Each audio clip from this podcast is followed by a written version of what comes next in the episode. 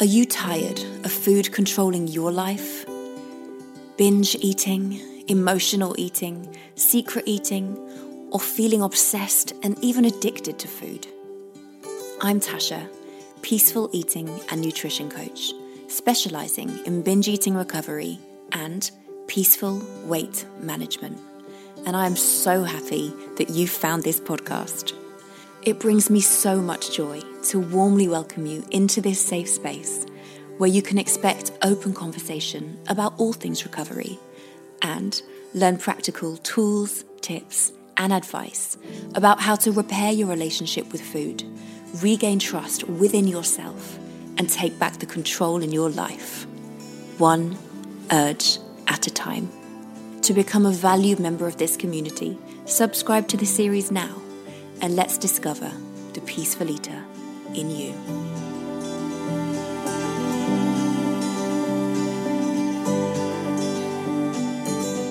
Hello and happy Friday. Welcome back to the Peaceful Eating Podcast.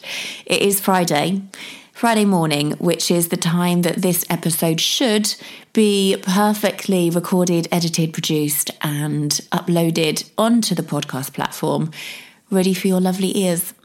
But it's Friday morning, 10:30 on Friday morning, and I'm sat on my bedroom floor recording this episode for you because it honestly has just been one of those weeks where time has just escaped me.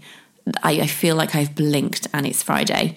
Um, so I'm practicing a little bit of what I preach. I'm practicing a bit of acceptance, understanding that we're human. We don't always do what we say we're going to do. We don't always get things done on time. And that's all right. That's okay. so we're at episode six already. And I was laying in bed last night when I the panic suddenly hit me and I realized I hadn't recorded the podcast. And I was thinking about what I can wake up and talk about on this podcast today. And I want to spend this episode really unpacking a turn of phrase that you will have no doubt heard, heard me say before if you followed me for any length of time. And I want to talk about what it means to make peace with food, with all food. Because, yes, I say that a lot. I talk about the idea of making peace with food. But I want to go in deep on what that really actually means. What it means to be at peace with all food and what it means to not be at peace with food. And I want to look at how our thoughts and behaviors around certain foods change so profoundly when we are at peace with them compared to when we're not. We're also going to look at how not being at peace with food really, really keeps us stuck. It keeps us binging, directly keeps us binging, keeps us feeling out of control. So let's begin with what it means to, to, to not be at peace with food. Now, generally, the foods that we are not at peace with are foods that we deem as bad foods, or foods which are going to make us gain weight, or foods that we perceive as triggering. So we have that belief that if we have that food, if we have one bite of that food, that we're going to be triggered, we're going to lose control, we're not going to be able to stop. Interestingly, more often than not, the foods that you are deeming as bad foods, trigger foods, fear foods, or just the foods that you are not at peace with were probably foods that you once loved. Maybe it was your favorite food when you were growing up as a kid, and you know what? You probably still do love that food deep down. But once you got to an age where you started to diet, and those diets convinced you that this food was no longer acceptable in some way, you know, it was too calorific, or it was too fatty, or it was too sugary you probably either cut it out completely or attempted to cut it out completely, or you created a load of conditioning around this food. So, putting rules in place, such as you know, only being allowed to eat it at the weekend or on a cheat day. And whilst this at the time makes you feel like you've got a sense of control, all it does is it creates a really, really black and white, all or nothing way of thinking around that food It keeps us stuck in in the extremes. We're either not eating it at all or we're eating it in this very kind of extreme, destructive, bingy way. And we lose the ability that we once had to eat that food in, in moderation and in a way that feels normal and calm and peaceful.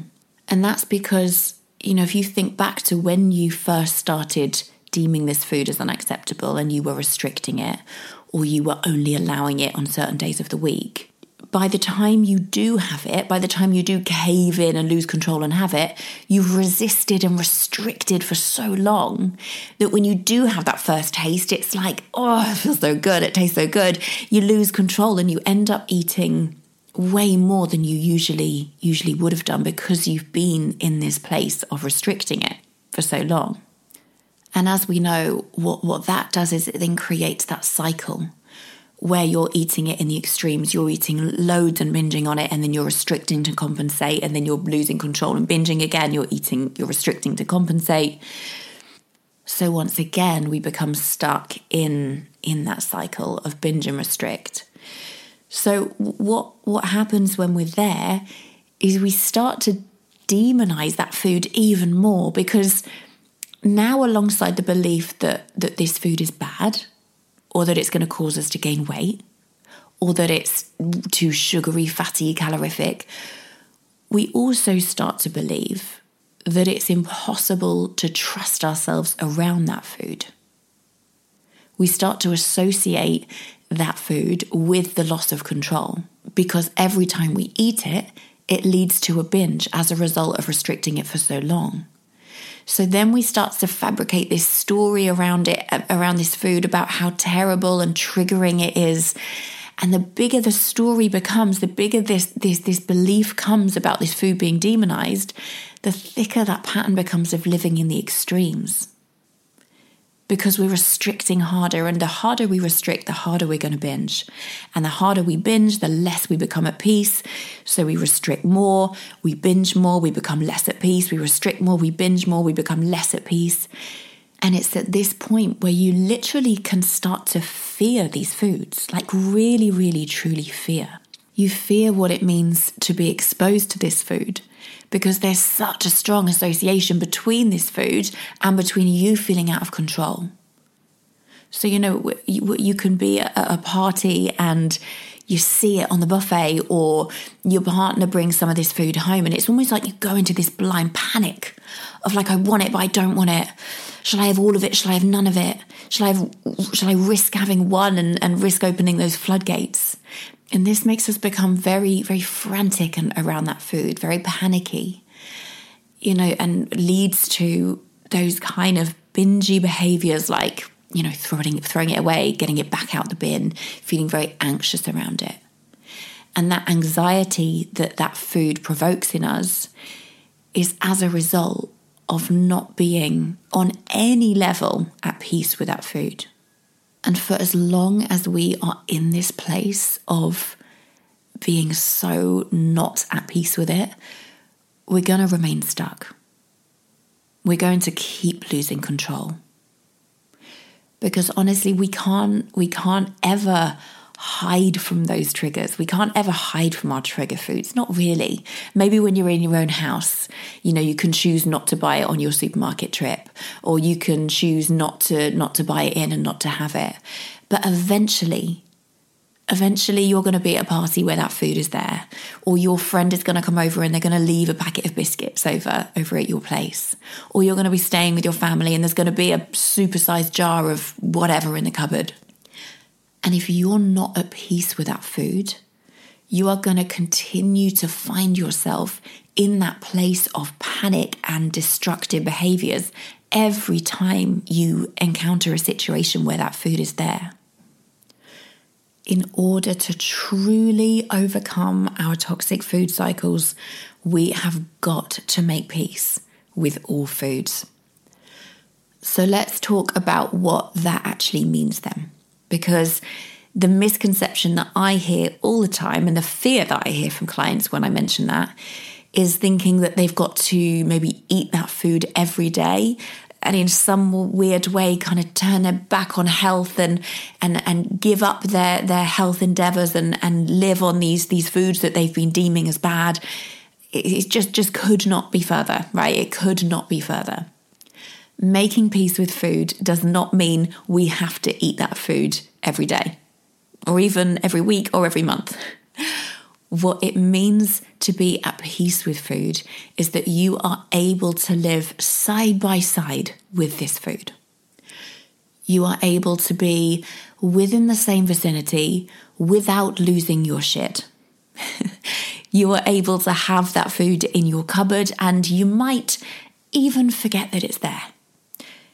Yes, you can enjoy that food when you feel the desire, and then you are able to move on with your day without guilt, without feeling compelled to binge, without feeling like you need to restrict to compensate. There's no need for those disordered behaviors around it anymore. You are just at peace with its existence in the world. And you've got zero fear of yourself around it. Because that's what this comes down to is a fear of ourselves around that thing, right? If I think back to my own trigger foods or foods that I demonized, foods that I restricted, now there were many. I could probably have covered five sides of A4 at one point. But let's let's look at some of the main ones. Okay, so there was peanut butter, uh, granola was a big one, and let's go with ice cream. That was a big one. Now, honestly, three of my absolute favourite things in life, to be perfectly honest. As I mentioned earlier, they usually are. But when I began dieting in my teens, those foods, the peanut butter, the granola, and certainly the ice cream, were abolished from my life. I began to demonize them really hard. And you know what? I would actually talk passionately to my friends and family about how bad these foods were, how much sugar they had in, and how fatty they were, and how much they were going to ruin your body and cause disease. And, you know, they're marketed as healthy, but they're so bad, and da da da da da. And I would really, really get passionate about this, like enjoying demonizing these foods. And I, I, believe those words. Now, some, of course, of what I was saying was true. Those foods did contain sugar.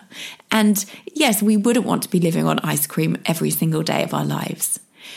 But the ridiculous thing was, is that I was preaching this, this stuff, you know, reading up and preaching and becoming so against these foods, like harshly restricting them and talking about how bad they were. But behind closed doors, behind this kind of facade that, that I was painting onto the outside world, I was binging on this stuff. Like I'm talking jars of peanut butter, entire boxes of granola. And the shame, the shame that I would feel for that was over, overwhelmingly awful. Like so, so, so much to carry, such a burden to carry to to to believe firstly believe the words that I was saying. You know, I really did believe that these foods were like the worst thing in the world at that point.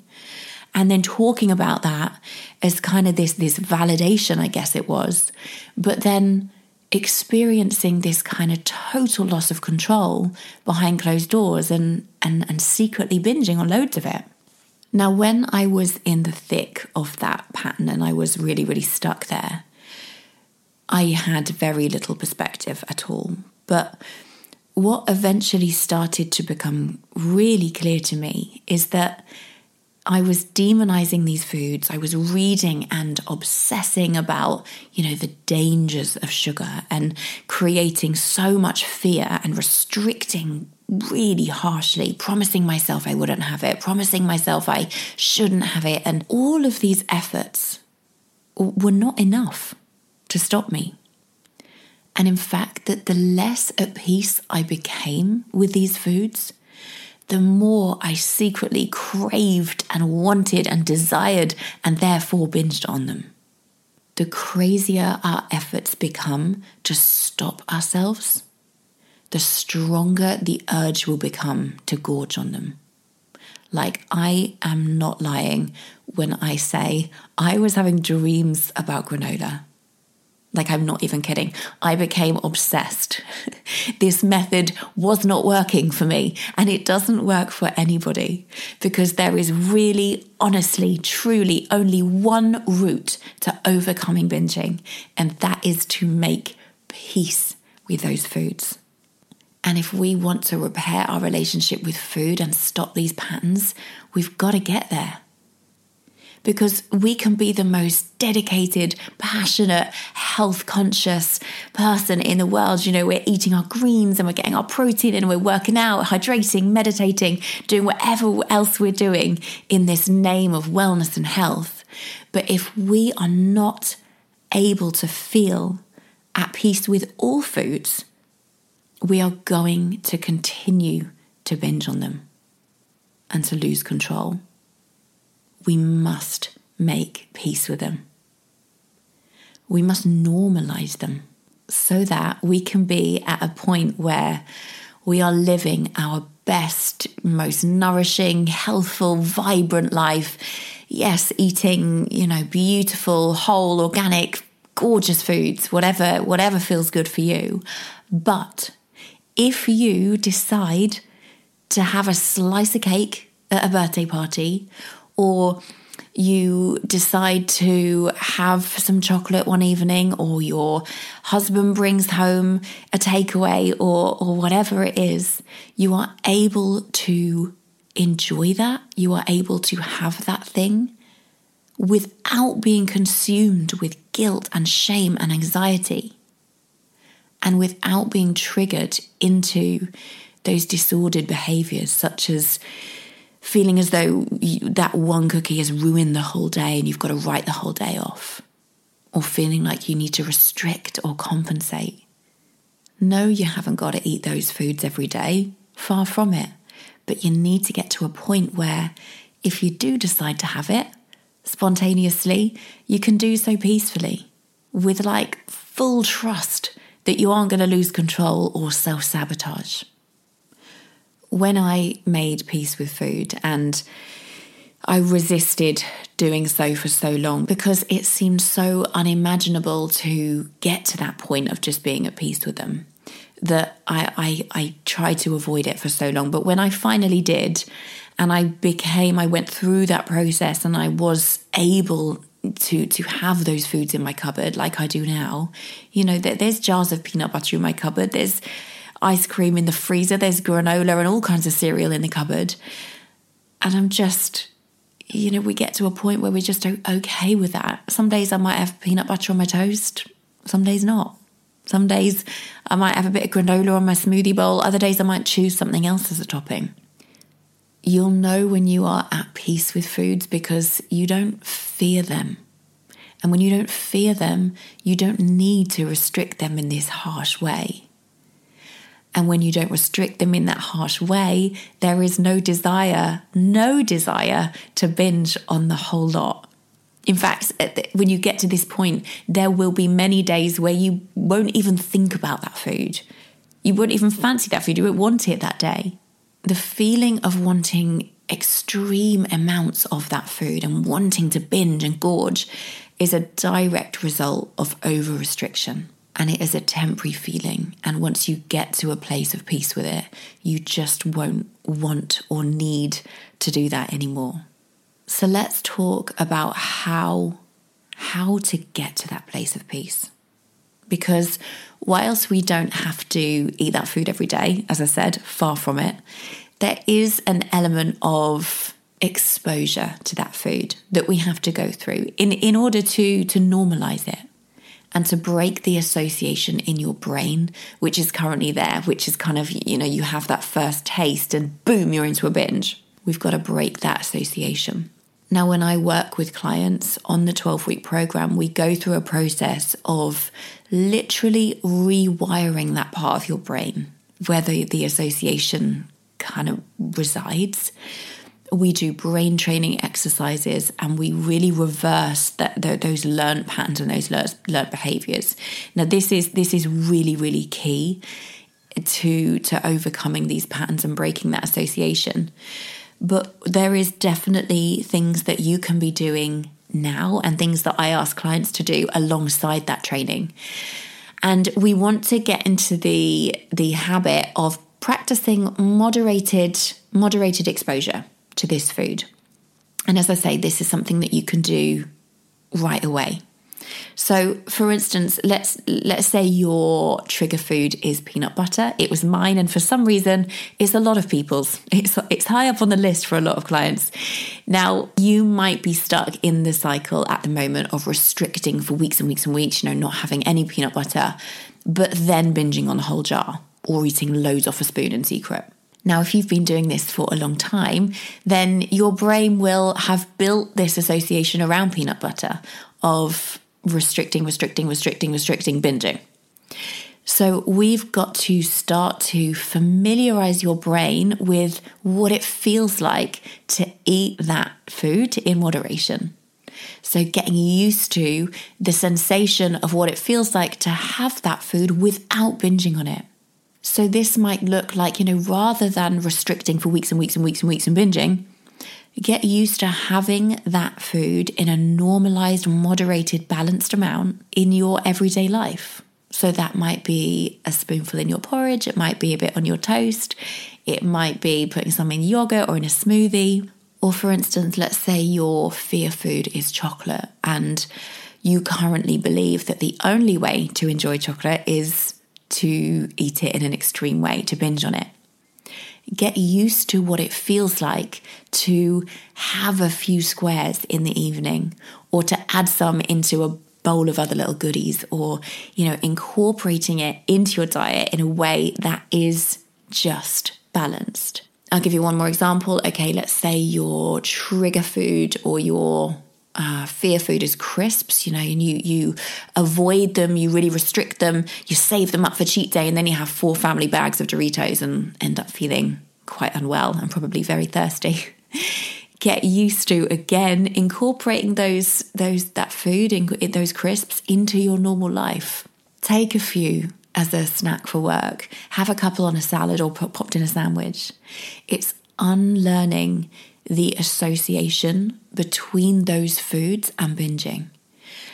And it is, is proving to yourself and to your brain and to your body that it doesn't need to be one or the other.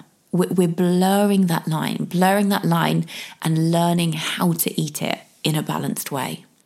And I absolutely promise you that when you do this and you also couple it with the, the, the, brain training exercises, your brain will, will unlearn that association and you will unlearn it too. Because there's often this belief, and I, I hear this belief a lot, and I, I remember actually having this belief myself, is that when it comes to that food, that there's no enjoyment in it unless it's in a in a bingy way almost like what what's the point in having one cookie? What's the point in having just a bit of peanut butter on my toast? Almost this belief that unless we are binging on it, it's not worth it. I promise you, and this is just one of those things that you're just going to have to believe me on, is that this belief is short lived. Really, really short lived.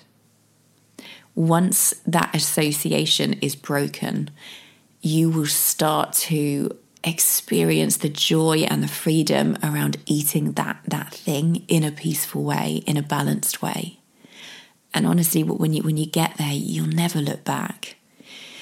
The only reason we feel that way and that we feel like oh there's no point unless i'm binging is because we've taught our brain to to expect that. And we've taught our brain that association if we are being really honest, binging in that way, eating it in that in that extreme way, it doesn't make us feel good.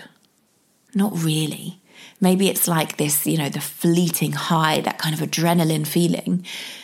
But what about afterwards? What about next day? When you're crippled with digestive problems and, and mental turmoil and the guilt and the regret and the feeling tired and the not sleeping. And that's not real joy. And actually, the fact that you're here listening to this podcast, you know, is a sign to yourself that those behaviors are not making you feel good. True joy, true happiness, true feel good feels good before, during, and after. And in my opinion, anything that does not make you feel good before, during, and after is not true joy. Now, honestly, when I started applying that to different things, people, events in my life, the game changed because you know so often we we we tell ourselves some, something is making us feel good but actually it really doesn't you know the next day we're always left feeling like crap and binging is certainly one of those things so i hope that what we've spoken about has given you a little bit more insight into what it means to be at peace with all foods and i hope you realize now that to be at peace with all foods does not mean you have to eat it every day. I certainly don't eat peanut butter, granola, or ice cream every day, but I know that when I do want it, I can have it and I can have it peacefully. It can be in my cupboard, it can be in my freezer, and I can be just cool with it. Like it's not bothering me, it's not on my mind. I know that if and when I want it, I can have it. And as a result of that freedom and that peace that I feel around it, there's no desire to behave or eat in, in a destructive or disordered way around it. Thank you so, so much for tuning into this episode. I hope you found it helpful and I hope you're enjoying the podcast in general. And if you are, it would mean the world if you could leave a little rating, a little review. And if you fancy sharing this, I would be hugely grateful as well. Don't forget, you can contact me anytime via Instagram or email. Both of those handles are in the show notes. And if you haven't already, don't forget to download your free Binge SOS card, which is a downloadable and printable SOS card to keep with you for those difficult moments when the urge arises. It's going to walk you through a step by step by step process, which I use with clients that allows the urge to move through you without feeling like you need to act on it. All right, guys, have a wonderful, wonderful week, and I shall see you next Friday. Bye for now.